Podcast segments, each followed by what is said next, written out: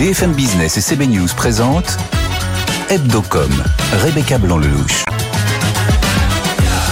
Bonjour à tous et bienvenue dans Hebdo.com. Au sommaire de cette nouvelle émission, la FIC, la Fédération des influenceurs et des créateurs de contenu, a été créée il y a quelques jours par Magali Berdah, qui est notre invitée aujourd'hui dans cette première partie d'émission. Emmanuel Macron cherche un sponsor français pour les Jeux Olympiques et ça pourrait peut-être être LVMH. Julien Casqui nous en parlera un peu plus dans son journal. Et puis pour terminer, comme d'habitude, la question Hebdo.com de la semaine. L'eau potable est-elle considérée comme une ressource rare pour les Français ? Harris Interactive a réalisé ce sondage pour BFM Business et pour Tilder. Voilà le programme. Hebdo.com, c'est parti, ça commence. BFM Business, Hebdo.com, l'invité média. Exceptionnellement, Julien Casqui m'accompagnera aujourd'hui pour cette interview et prend le siège de Frédéric Roy, qu'on retrouvera évidemment la semaine prochaine. Bonjour Julien. Bonjour Rebecca, bonjour à tous. Et nous accueillons notre invitée Magali Berdah. Bonjour. Bonjour. Merci d'être avec nous. Vous êtes la fondatrice de l'agence d'influence Shauna Events, mais vous êtes ici aujourd'hui parce que vous venez de créer la FIC il y a quelques jours, votre propre fédération des influenceurs et des créateurs de contenu, dans un contexte de régulation du secteur. Une réunion conclusive est prévue lundi prochain à Bercy avec les acteurs du métier. Le ministre de l'économie Bruno Le Maire souhaite encadrer le secteur et empêcher les dérives de manière officielle. Magali Berdah, pourquoi vous n'êtes pas invitée lundi à la réunion ? Écoutez, il faudra leur poser la question, je ne sais pas. Malheureusement, on choisit... je ne sais pas, écoutez. Moi, c'est à part. Voilà, je suis un cas à part. Même pour la réunion qu'ils ont fait en décembre, ils m'ont gentiment, c'est vrai, invitée quand même, mais à part. Donc, j'ai été entendue pendant 1h30 à peu près. Donc, vous y avez quand même été en décembre, mais pas avec... On l'a fait par téléphone, mais effectivement, ils m'ont posé... on a fait cette réunion, mais toute seule. Voilà. Selon vous, quelles sont leurs raisons de ne pas vous y convier ? Je pense que malheureusement, il y a un acharnement sur moi aujourd'hui qui est très virulent. Et malheureusement, il y a pas mal de gens qui essayent de... peut-être... Après, je ne leur souhaite pas de se faire harceler comme je me fais harceler, évidemment, parce que je souhaite ça à personne, même pas à mon pire ennemi. Mais... ils veulent éviter les polémiques, donc mon avis les intéresse, mais mon parcours aussi les intéresse, et puis le terrain les intéresse, c'est très important, c'est très bien qu'ils fassent ça, mais bon. Est-ce que c'est pour cette raison que vous avez créé votre fédération, la FIC, et que vous ne vous êtes pas associé à l'autre fédération qui a été créée en janvier, qui s'appelle l'UMIC ? C'est pour cette raison-là que vous n'avez pas été convoité ? Oui, je pense que malheureusement, il y a une certaine forme de lâcheté de pas mal de politiques, de pas mal de monde qui veulent se dissocier du problème. Sauf que le problème est commun, on l'a tous eu, on a tous fait peut-être des erreurs, chacun des erreurs différentes. Nous, on a mis le hashtag sponsorisé depuis 2017, eux non. Nous, on a fait du dropshipping, eux non. Donc, vous voyez, on a fait des choses bien, eux aussi, des choses moins bien, eux aussi.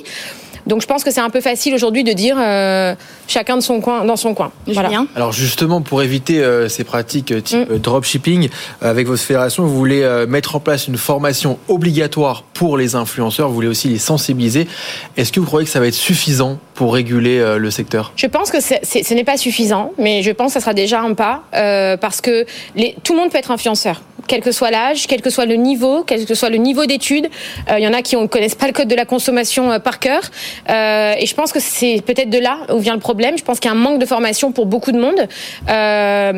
Et il y a beaucoup de gens qui ont envie de faire bien, de faire correctement les choses, mais qui n'ont pas la connaissance. Et du coup, nous, on va leur faire des newsletters, on va leur donner c'est vraiment à titre gratuit. C'est pour essayer d'améliorer les choses. On va s'entourer d'avocats, de gens qui sont spécialisés. D'ailleurs, on fait appel à tous les gens qui sont volontaires, qui ont envie de nous aider pour leur apporter ces informations. Et puis après, une fois que tu sais les choses, si tu continues à mal les faire constamment, c'est qu'il y a un problème. Et donc là, il doit y avoir sanction, évidemment. C'est une évidence. Quel genre de sanction ? Nous, on va mettre un quota d'erreurs parce que ça reste des êtres humains. Donc, on va dire qu'entre 3 et 5 erreurs, alors, suivant l'erreur, bien sûr, mais à un moment donné, ça sera l'exclusion de la fédération. Et surtout, on alertera les plateformes et la DGCCRF de ces erreurs à répétition qui, aujourd'hui, nuisent aux métiers d'influenceurs. Vous parlez du dropshipping, vous parlez... Le dropshipping, c'est pas une erreur. Le dropshipping, c'est légal. Mais effectivement, il y a... Pareil, dans le dropshipping, c'est un secteur à part encore, mais moi, je ne veux pas rentrer là-dedans, mais il y a 80%... Enfin, à peu près, à mon sens, de personnes qui sont mal intentionnées dans le drop. Mais il y a quand même 20% qui sont bien. 80%, c'est bon. Mais c'est trop. Donc, du coup, comme c'est trop, il faut mettre des choses en place qu'on a fait déjà depuis 2-3 ans, où on a limité le dropshipping. Mais vraiment, ce travail-là, je dirais que le drop, il a été fait déjà depuis un moment, déjà. Voilà. Le projet de loi de Bruno Le Maire souhaite soumettre l'activité des influenceurs aux mêmes règles que les médias traditionnels. C'est ce qu'il a dit en début de semaine au micro de France Info. Est-ce que très concrètement, c'est jouable, c'est possible ? Bien sûr que c'est possible. Il faut s'y intéresser. Moi, j'avais alerté Bruno Le Maire déjà depuis 2021, aussi pareil, où j'avais soumis à Bruno Le Maire par écrit l'idée d'une fédération interprofessionnelle. J'avais demandé des rendez-vous. Je lui avais dit que j'avais besoin d'aide, que malheureusement le métier était en train d'évoluer. Pour réguler, pour encadrer ? Pour réguler, pour encadrer, parce que c'est un très beau métier qui fait vivre beaucoup d'entreprises, qui est vraiment très très bien et essentiel, je pense aux petites entreprises qui n'ont pas les moyens de payer une grosse communication et de se faire connaître, mais il faut l'encadrer. Donc tout est possible à partir du moment où on reçoit les gens qui sont sur le terrain. C'est bien beau de recevoir, enfin il faut recevoir... Vous parlez des influenceurs, vous parlez des créateurs de contenu ? Bien sûr, je parle des créateurs de contenu, je parle des agences. Il faut mettre des règles qui soient applicables à toutes les agences, il faut mettre des règles applicables aux influenceurs. Ce que j'ai dit d'ailleurs en 2021 à BFM, où j'avais déjà demandé la mise en place de ces règles-là. Mais ça peut être les mêmes règles que les règles qui encadrent aujourd'hui les médias traditionnels. Oui, je pense que c'est une bonne idée de mettre les mêmes règles que les médias traditionnels. Vous savez, je vais vous donner un détail. Une pub à la télé aujourd'hui, elle passe par la validation de la RPP. Donc c'est qu'ils savent bien qu'il y aurait eu des problèmes. La pub qui passe en télé est obligatoirement validée par la RPP. Oui. Donc les plateformes et les réseaux sociaux vous donnent les outils pour ça. Je pense qu'on est capable de le faire. C'est pas aux plateformes. La plateforme, tout le monde est responsable. Tout le monde doit mettre la main à la pâte. L'ARCOM peut intervenir comme elle le fait sur les médias, par exemple, sur les réseaux sociaux ? Pour l'instant, on n'a pas grand monde. Pour l'instant, c'est surtout la DGCCRF. Mais il faut effectivement qu'il y ait une autorité qui se mette en place et qui travaille avec les influenceurs, mais pas contre les influenceurs. Mais bon, ça, Bruno Le Maire, malgré tout, l'a très bien dit. C'est aussi pour aider les créateurs de contenu et c'est nécessaire. Et aujourd'hui, c'est vital. Et c'est même... Excusez-moi, c'est même tard, c'est même trop tard. Si ils avaient pris en considération mes demandes à l'époque, on aurait peut-être... Quand vous dites à l'époque, c'était quand ? C'était en 2021, ça fait presque 2 ans maintenant. Julien ? À ce projet de loi, qu'est-ce que vous ajouteriez, vous, comme proposition ? À ce projet de loi, la création d'un code APE, je pense que... Il me semble qu'un code APE, c'est de référencer le métier d'influenceur, parce que quelque part, on tape sur le métier d'influenceur, finalement, qui n'existe même pas. Je peux pas aller à l'URSSAF aujourd'hui et dire « Bonjour, je suis influenceur ». Ça n'existe pas. Donc déjà, il faut créer officiellement ce métier. Ça, je crois que c'est dans le texte. Et je pense qu'il faut rajouter des formations obligatoires aux influenceurs. Je pense que tout le monde peut être influenceur aujourd'hui, quel que soit le niveau. Donc il faut encadrer ça. Comment les deals se montent avec les marques aujourd'hui ? Les marques nous contactent. Alors, dans un premier temps, je parle pour nous, pour l'entreprise Shauna Events, on valide, on fait une vérification du site par un service juridique qui va nous dire c'est légal, c'est pas légal, il manque ça sur le site, il manque des conditions générales. Ça nous est arrivé et ça nous arrive tous les jours de dire au site c'est génial, votre produit il est légal, mais on peut pas le promotionner parce que vos conditions générales ne vont pas, elles sont pas aux normes. Elles ne répondent pas à la loi, aux règles. Et on attend que toutes les modifications soient faites. Sinon, on ne fait pas de promotion. Comment vous allez faire pour convaincre les grandes marques, pour collaborer avec des influenceurs qui peuvent être un petit peu parfois sulfureux, un peu controversés ? Les grandes marques, elles collaborent déjà avec des influenceurs plus ou moins sulfureux. Je dirais qu'un influenceur, de toute manière, c'est une personne qui a une personnalité, qui sait se faire remarquer, qui sait se faire regarder. C'est malgré tout ce qu'on peut dire, pour moi un influenceur c'est quelqu'un qui a du talent, parce que c'est un talent de fédérer autant de monde sur ses réseaux sociaux et que les gens soient là au rendez-vous tous les jours. Donc les grandes marques, je pense, ont quand même compris. Je pense qu'aujourd'hui, il y a une diabolisation de ce métier, et c'est triste parce que, et c'est méchant ce que je veux dire, mais il n'y a qu'en France qu'on voit ça. Les influenceurs ne sont pas tapés comme ils sont tapés aujourd'hui dans les autres pays du monde. Il n'y a qu'en France qu'on voit ça. C'est un métier, c'est un travail qui est respectable, auquel... Enfin, qui est nouveau, entre guillemets, auquel il faut mettre des règles. C'est une évidence parce que Internet, c'est vaste et il faut des règles. Maintenant, c'est Internet. Voilà, c'est une zone de non-droit encore aujourd'hui. Hein. On a beaucoup tardé quand même pour mettre ces règles-là. Comment vous expliquez qu'on ait autant tardé ? Eh bien, écoutez, je ne sais plus quel journal avait demandé ça donc au cabinet de Bruno Le Maire. Est-ce qu'il est vrai que Magali Berdah vous avez contacté à plusieurs reprises ? Ils ont dit oui, ils ont été honnêtes.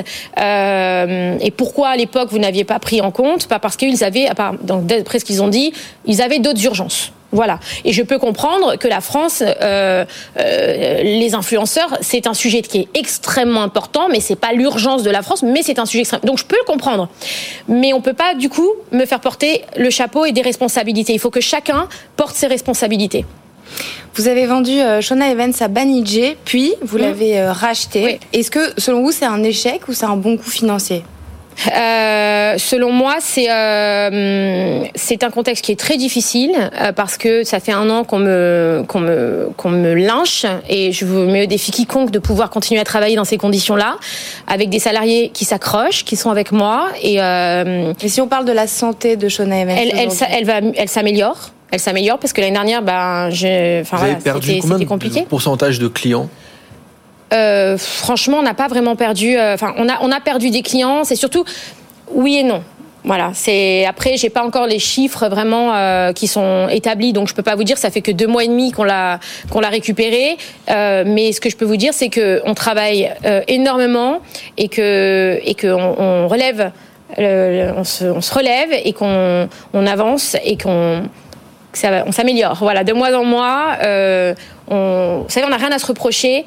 On est carré et je suis dans la même ligne de conduite que ce que je le suis depuis des années. Et j'ai eu les épaules et j'essaye de les avoir encore.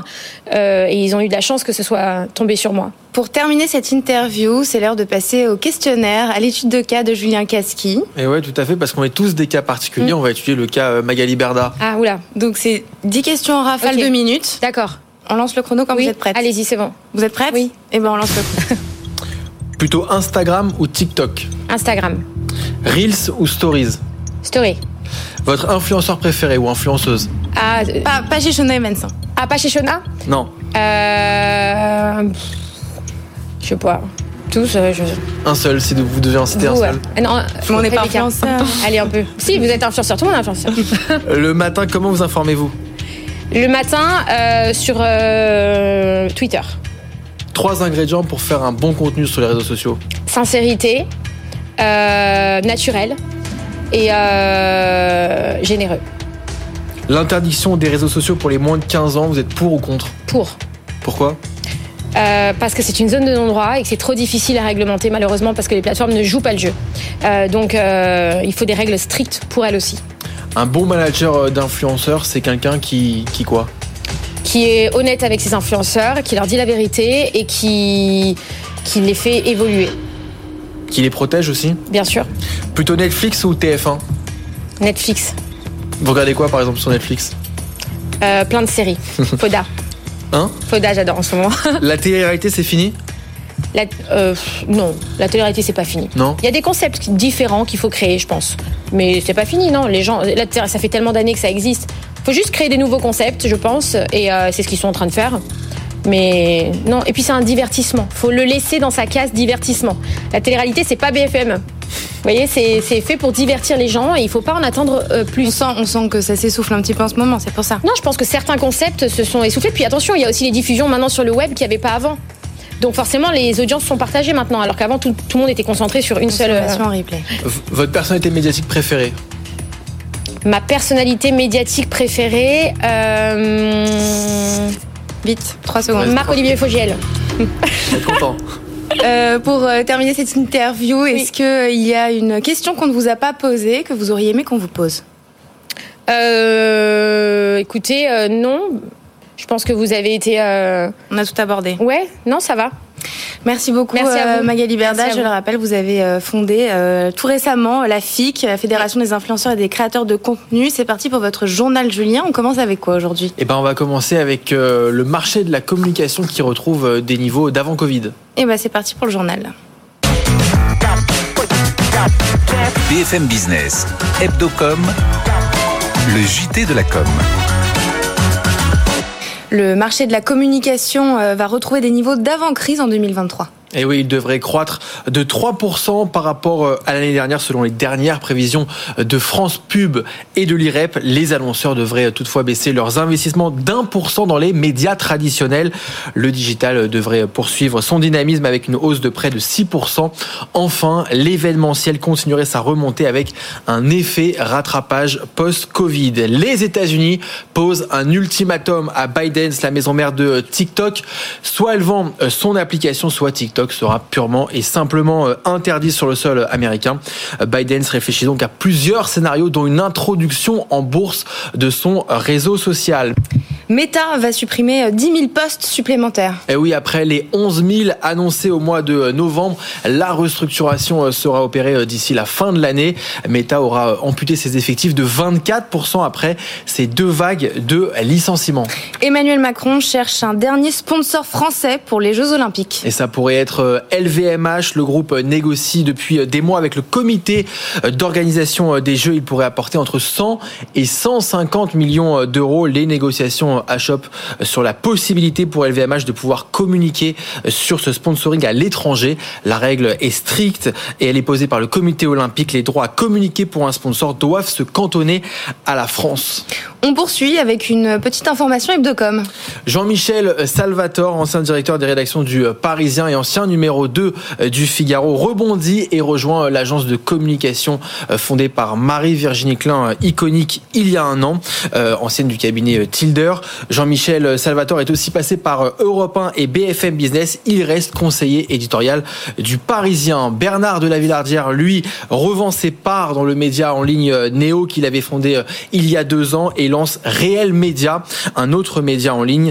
Réel Média sera 100% vidéo et se veut, je cite, positif, écologiste, militant et non moralisateur. Il sera disponible sur tous les réseaux sociaux. Le spécialiste de la communication de dirigeants Content publie sa 3e édition du classement des DIRCOM les plus influents sur les réseaux sociaux. Et le gagnant est Nicolas Pécourt du groupe Corian, suivi par Ulrich Decon d'AXA et Julie Kichter d'Airbus. Les médias sont aussi bien représentés avec Maëlys Carsabal de TF1 et Benjamin Boiron de M6. Le classement se base sur le total des engagements générés par les posts sur Twitter et LinkedIn. Et puis comme chaque semaine, comme d'habitude, on termine ce journal par notre campagne chouchou, par la campagne validée par Hebdo.com de la semaine. Et cette semaine, on a choisi celle du Parc Astérix. Ah oui, parce que le parc va rouvrir ses portes le 8 avril. Je sais que vous êtes intéressé par cette information. Je n'attends que ça. Après une fermeture habituelle pendant l'hiver, il a donc choisi de communiquer en télé avec 3 spots qui seront diffusés à partir de ce lundi. Il mise sur les clichés des Français en fonction de leur région. Alors, le Parisien se plaint en permanence, le Breton est toujours sous la pluie et le Corse est bien sûr fier. Voici à quoi ça ressemble.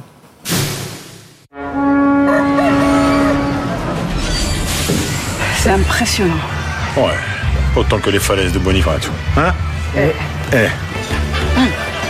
C'est bon. C'est bon, mais pas aussi bon que les cochons de Castanic. C'est confortable. Ouais, mais enfin pas autant que le sable de la plage de Calvi.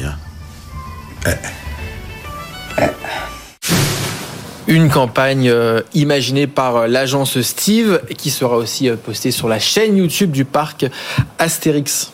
Merci Julien, c'est parti pour le Focus.com. BFM Business, Hebdo.com, le Focus.com. La sécheresse frappe la France depuis le début de l'hiver. Les précipitations sont insuffisantes. 35 jours sans pluie en février, un record depuis 2020. Sauf que la différence cette année, c'est qu'on est en hiver. Les nappes phréatiques sont extrêmement basses. Elles ne se rechargent pas. Les rivières sont sèches. Autrement dit, s'il ne pleut pas dans les prochaines semaines, ce sera sans doute irrattrapable pour cet été. Et les pénuries d'eau seront inévitables. Et on a posé 7 questions cette semaine. Diriez-vous que l'eau est une ressource rare ou non aujourd'hui en France ? Et la réponse Français, oui, à 65%. L'eau est rare pour 2 tiers des Français. En revanche, seulement 11% prend réellement conscience de la rareté de l'eau. Harris Interactive a réalisé ce sondage pour BFM Business et pour Tilder. Jean-Xavier Arnaud, bonjour. Bonjour. Vous êtes associé chez Tilder et on accueille aujourd'hui Mathieu Pechberti. Bonjour. Bonjour. Vous êtes journaliste pour BFM Business. Mathieu, rapport aux faits, 2 Français sur 3 pensent donc que l'eau est une ressource rare. Est-ce assez ? Bah écoutez, quand on rentre un peu dans le détail du sondage, et il faut toujours le faire, sinon on a une vision un peu trop générale, on voit effectivement ces 11% dont vous parliez, et c'est là où ils sont très faibles, 11% seulement ont vraiment conscience, ou en tout cas disent que les ressources en eau sont très rares. Et on voit que la différence dans le genre de sondage et dans tout ce genre de situation, c'est entre ce qu'on sait et ce dont on a conscience. Tout le monde sait qu'il y a des manques d'eau, la sécheresse, tout le monde le voit. Bon, c'est assez évident et c'est ce que reflète le sondage sur les 2 tiers. Mais la moitié se dit, en tout cas avoir dit que l'eau, est une ressource plutôt rare. On ne sait pas trop ce que ça veut dire.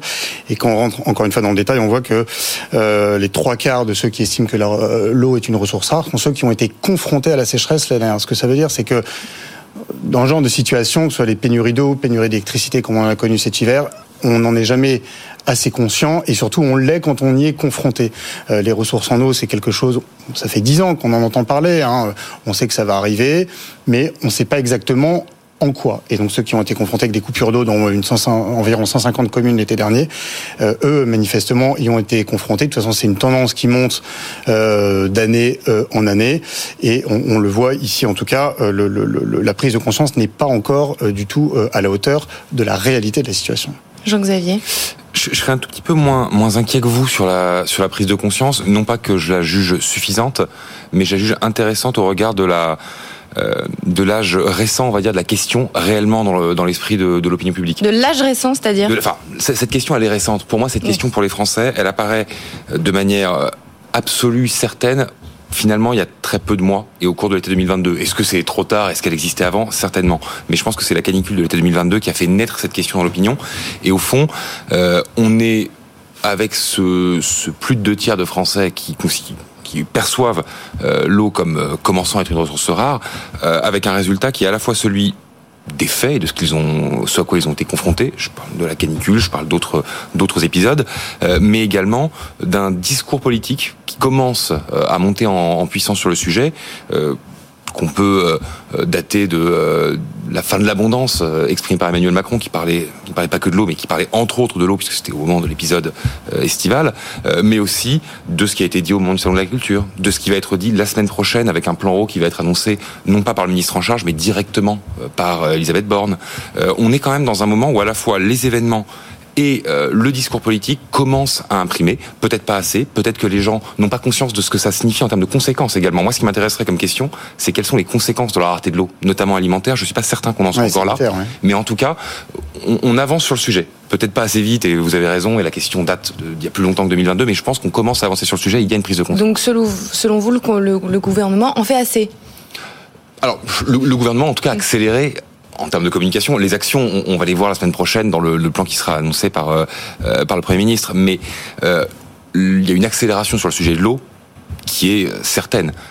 Pour moi, il y a quelques années, le principal sujet sur l'eau, c'était comment est-ce qu'on rend la Seine et la Marne baignable pour les Jeux Olympiques. Là, on va beaucoup plus loin sur le sujet eau. Après, je ne veux pas préjuger de ce qui sera dit dans quelques jours. Mathieu ? Oui, alors, non, moi, forcément, je suis pas trop d'accord. Je trouve que le gouvernement ne va pas assez vite et surtout n'anticipe pas assez les choses. Le problème, c'est que en général, les politiques confondent communication et prévention. Et là, sur ce terrain-là, et comme on l'a vu encore une fois, je reviens là-dessus, parce que c'est un exemple concret qu'on a vécu sur les risques de pénurie d'électricité l'hiver dernier, c'était exactement la même chose. Le plan com du gouvernement était dans les cartons depuis 1 an sur l'électricité. Ils n'ont pas voulu le sortir 1 an à l'avance. Hésitant entre on a peur d'effrayer les gens, et puis en même temps, si on le fait trop tôt, il n'y aura pas d'effet sur la consommation. Résultat, le seul véritable effet qu'il y a eu, ça peut être de la com, ça a été un effet prix. En augmentant les prix, les gens ont bien vu sur leur facture que ça allait commencer à tanguer, et donc ils ont baissé leur consommation. Sur l'eau, on voit qu'il n'y a eu aucune anticipation l'année dernière sur la sécheresse 2022, alors que les spécialistes le savaient, donc dans les ministères, ils le savaient. Les politiques on n'était même pas au courant, ils étaient sur autre chose, ils étaient sur l'électricité. Là, ils commencent à se dire, on va avoir à nouveau un petit sujet pour l'été prochain, donc on anticipe, mais on fait de la com pour bien montrer qu'on sait et on ne pourra pas nous dire qu'on ne savait pas. Alors comment on pourrait faire mieux ? Bah, le problème, c'est que c'est du travail de longue durée. C'est de la prévention, en fait. La communication pour ce genre de choses, c'est comme quand on parle de lutte contre le tabac. Ça sert à rien de communiquer en disant, il faut arrêter de fumer. C'est de la prévention. Donc, c'est même de l'éducation, en fait. Donc là, on va au-delà de la com, mais et ça, les politiques ont toujours un peu de mal avec ça, puis qu'ils sont dans le court terme. Donc, ils font des plans com, mais il faudrait que ça se fasse sur la durée. Il faudrait vraiment que ça s'installe sur plusieurs années, et surtout que eux, entre guillemets, montrent l'exemple. C'est pas pour faire de la démagogie que je dis ça. Vous savez, en France, quand on voit des éboueurs, on en parle pas mal en ce moment, nettoyer les rues, quelles que soient les villes de France, ils le font avec de l'eau potable. C'est hallucinant de voir qu'il y a des millions de litres d'eau qui sont balancés comme ça, alors que c'est de l'eau potable. Jean-Xavier, vous saviez ça ? Voilà, il faut juste faire des investissements pour montrer que la ressource en eau est véritablement rare. Oui, enfin, rapidement. Ce que vous dites sur la manière dont est utilisée l'eau en France, enfin, tout le monde sait qu'on est en retard sur la manière d'utiliser notamment les eaux usées. Enfin, là, dans le sud de la France, par exemple, il y a des appels des maires à cesser de rejeter l'eau dans la mer sans utiliser l'eau recyclée. Enfin, il y a énormément de choses, en effet, sur lesquelles on est en retard. Après, malgré tout, je vous trouve un peu sévère avec le gouvernement sur le sujet communication. Encore une fois, sur l'action, je ne me permettrai pas de juger, vous êtes bien plus expert que moi.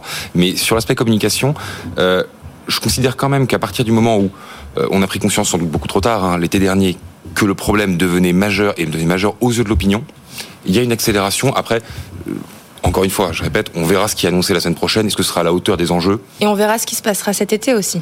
Ça, je crois que malheureusement, on sait déjà un peu. Est-ce qu'on en a assez conscience ? C'est toute la question. Ouais. Les Français commencent, visiblement. Merci beaucoup Jean-Xavier Arnaud, vous êtes associé chez Tilder. Merci Mathieu Pechberti, vous êtes journaliste pour BFM Business. Merci à tous de nous avoir suivis. Rendez-vous la semaine prochaine, même heure, même endroit, mais surtout en replay sur toutes nos plateformes. Très bon week-end sur BFM Business. Hebdo.com sur BFM Business.